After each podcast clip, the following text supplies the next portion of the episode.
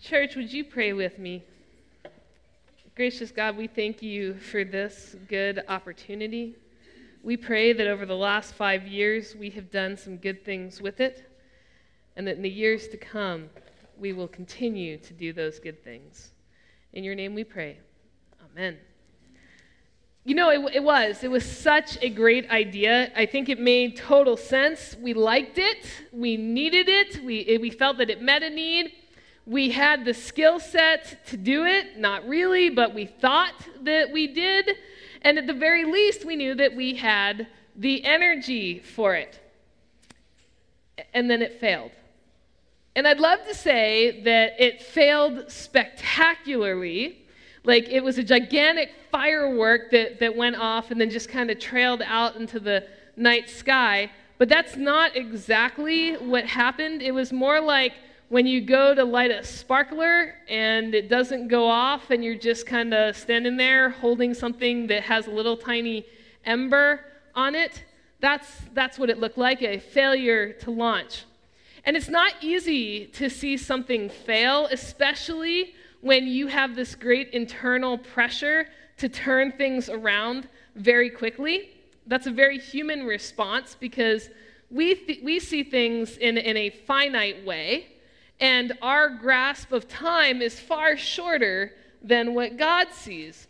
And when we deal with things at a human pace, the chances for mistakes and failure, not to mention disappointment, are far higher than when we move at a sacred pace.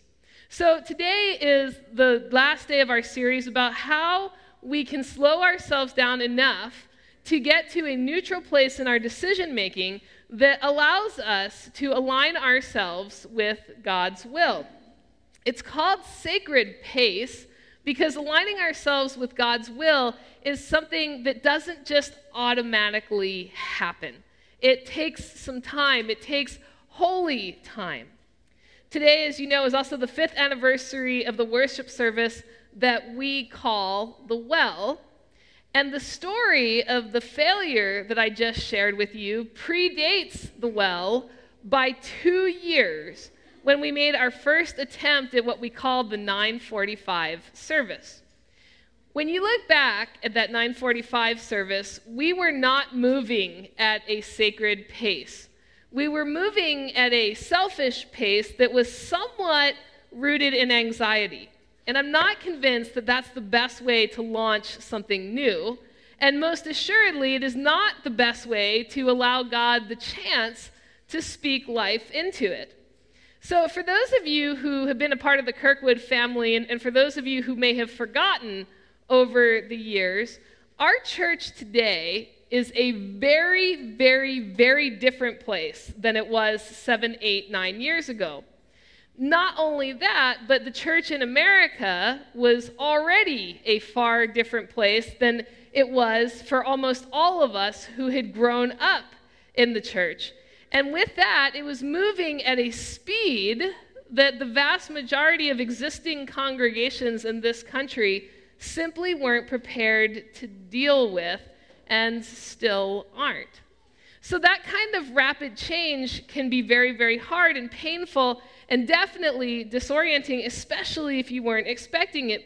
And because it's hard and disorienting, it doesn't mean that God's not right in the middle of it, though.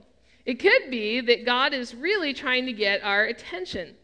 So, today I want to talk through what we went through to get to the sacred pace that is the well. And I want to share the scripture with you that is the model that, that continues to shape the ministry in our congregation today.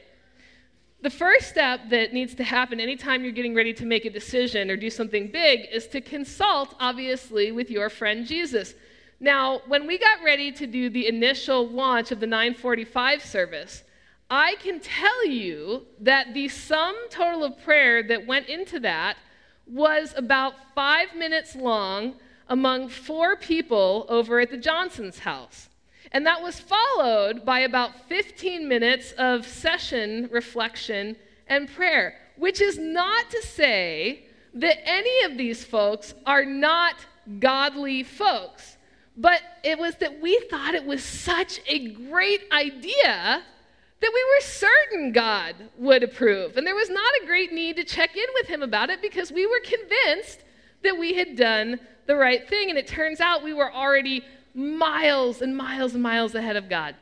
When the 945 service finally came to a blessed end, which is how we would describe it, there was plenty of time at that point for prayer because we'd run out of ideas. We'd run out of energy, we'd run out of hope.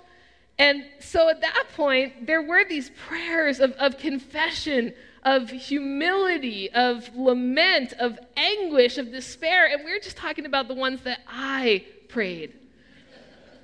I, I think people tend to make this assumption that if their pastor has gone to seminary, that they must be experts in church growth and evangelism and, and a very churchy word called redevelopment. And it turns out that I had absolutely zero education in any of those things. However, should there ever come a time that our church needs a class on the theology of sleep, I am totally on it. Took that class, aced it, no problems. So there we were. It was January 2014, no 945 service, and a pastor who really had no idea what to do next. So we prayed, and we prayed a lot. And the next step in aligning ourselves with God is to start gathering facts. And, and the thing about facts is that if you really want a clear idea of what's going on, you can't afford to ignore them or to twist them to make your case. And there were some irrefutable facts that had to be gathered at that time. First, about Kirkwood, about, about the church as it was. One fact was that we were getting older and fast. The average age of the congregation at that time was late 70s, early 80s. And Pastor Sung and I were averaging about eight to 10 funerals a year. And coincidentally, we had less than eight to 10 children in the church, three of which belonged to us. Another fact, probably the most painful one for me personally, was that worship attendance continued to go down and down. And there are very few pastors on the planet that can see that happening and not feel incredibly discouraged. At the same time, there were facts that were coming out in the form of trends about church life in America that had to be taken into consideration. One of those trends was that there was a move away from denominationalism, meaning that in generations prior to my own, for the most part, people would be born Presbyterian or Methodist or Catholic. They would live their lives as Presbyterian, Methodist, or Catholic. They would die Presbyterian, Methodist, Catholic. But my generation didn't see that reality. My peers do not hold the same kind of affinity for denominational identity. And then there was more. Again, mostly rooted in people the age of your pastor. Many kids who grew up in the 70s and 80s didn't have a choice about church. We went because we were told this is what you are going to do. But at the same time, the church took our participation for granted and, with some exceptions, did not prepare us for a life of authentic faith that we could own once we got out into the real world, which meant that by the time that we got around to having kids, Church then was an option, not a priority. And most of us could not see the value in it, especially in the way that our parents and our grandparents' generation grew up. And so at the same time, the parents and grandparents of my generation were having a really hard time understanding why their kids and grandkids weren't in church, and yet they didn't feel compelled to change anything about the way that they did church to make it a place that the kids would want to come. And so, in the end, it ended up being a loss across all generations, and everybody felt it. So, there was an attempt to respond to change in church culture about the early 1990s, and that change was called the megachurch, many of whom capitalized on, on what we call a contemporary service. Now, here's where facts start bleeding into opinions. Often, when you talk to people about contemporary services, words like lasers, fog machines, drum sets start getting thrown around. And there are people for whom those things are, are wonderful and they love them. And there are other people who do not. But to say that a contemporary service is not a real service is not accurate. If that was the case, then there would never have ever been an organ or a piano in worship at any time. Because if you remember the Sermon on the Mount, when Jesus is standing out there with all of the people on the side of the mountain, there is no reported history of an organ or a piano on site.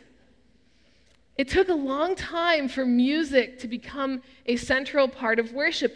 So, guess what this means? It means that there was a point in history when the organ was the contemporary service. Now it was time for the church to grow again because a whole new generation of people who struggle to hear the gospel in a traditional setting were just checking themselves out of church.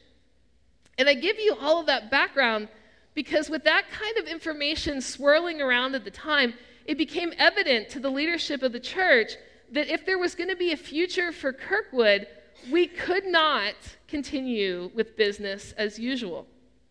And that's where today's scripture comes in. Jesus was going from point A to point B. In the past, we've looked at a map of this, but Jesus is here. He is going here, and along the way ends up out here. Now, I don't know about you, but when I fly somewhere, I want to go as directly as possible. And I realize that by doing that, I might miss some amazing things along the way, but the truth is, I've got things to do, and efficiency is the key. By Jesus going to Sychar, he was not efficient at all, but he was intentional. The Samaritan woman was told by the world that she was such a sinner, that she was so unlovable, unforgivable, and irredeemable. And the world beat her down and they humiliated her and they left her to be crushed under the weight of her sin. And then Jesus comes along. He went out of his way, he went far out of his way to where she was so that she could hear directly from him that she was forgiven that she was loved, that she was priceless. And some folks might ask, well, why couldn't she just show up in regular church just like everybody else? And it, would be funny that you would ask that because she asked the same exact question. And, and it turns out that, that the world had pronounced such harsh judgment on her that she, she didn't feel like regular church would be any different, that she would stick out like a sore thumb, that she wouldn't wear the right clothes or say the right thing. And because, all of, because of all of that, she just didn't even bother to try. So she hung out at the well, and Jesus showed up, and her life was changed forever. Jesus went and he sat by the well in order to reach someone who was just simply not going to show up at point B, no matter how efficient that might be. And the woman came to the well in the middle of the day intentionally because she knew that she was the source of gossip for the whole town. So she was well aware that she didn't belong because she'd made some choices that had ostracized her. And she came to the well when nobody else was around. She immediately acknowledges that she and Jesus shouldn't even be talking because Samaritans and Jews don't hold each other in high regard. And much of that is based on some long standing assumptions that really weren't accurate. So they get into this conversation about water, which is really about the living water that is Jesus, and it ends up with her wrestling with her sins. Imagine that.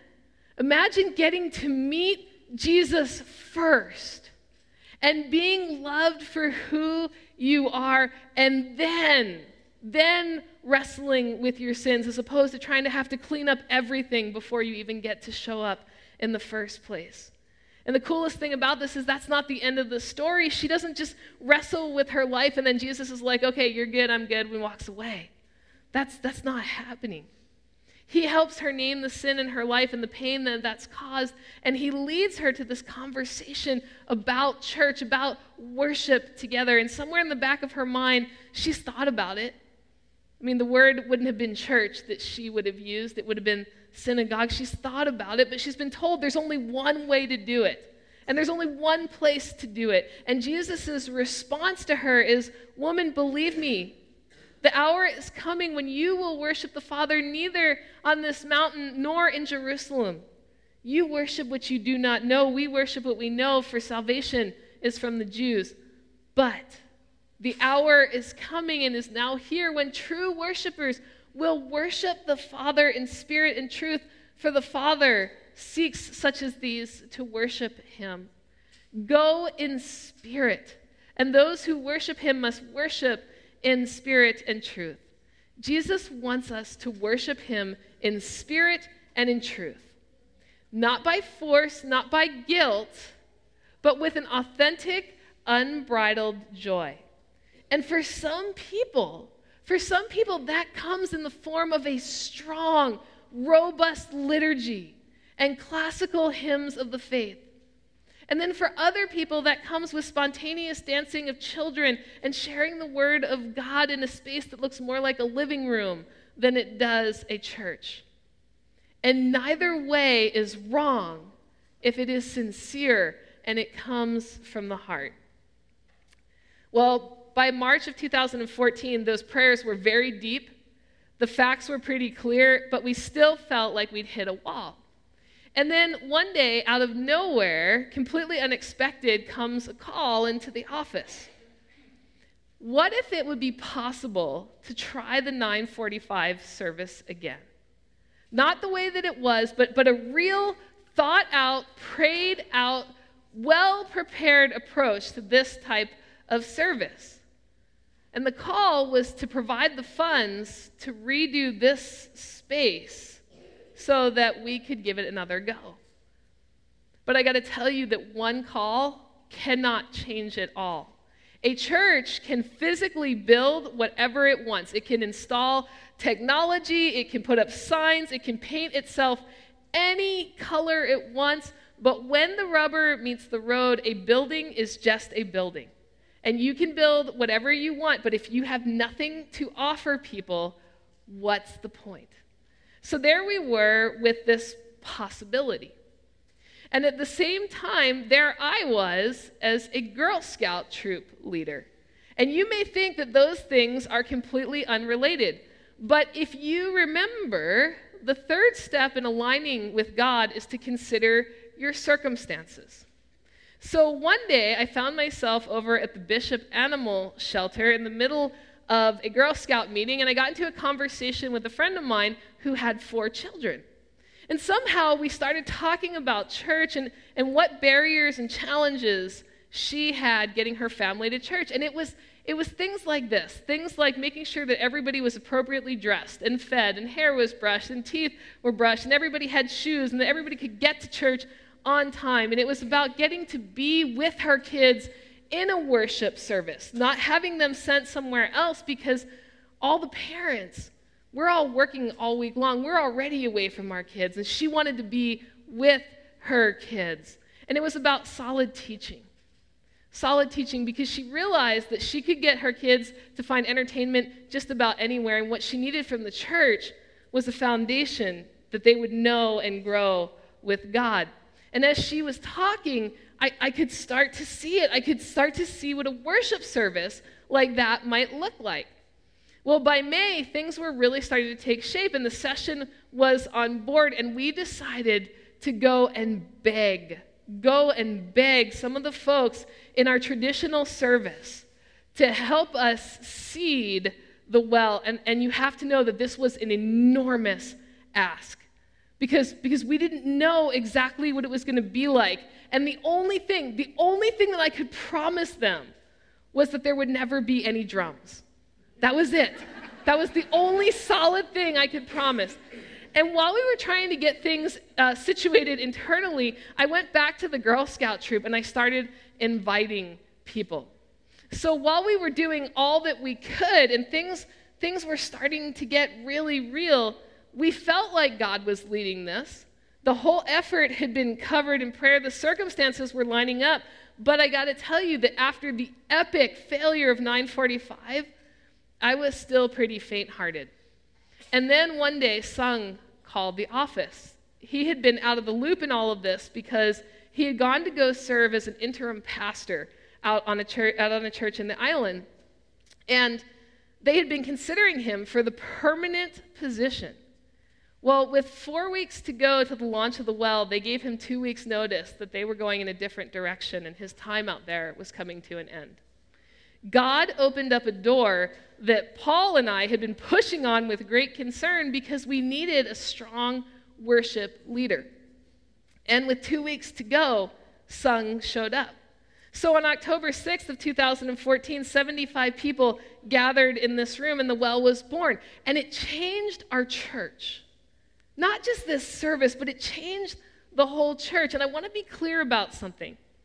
The well did something beyond creating an alternative service.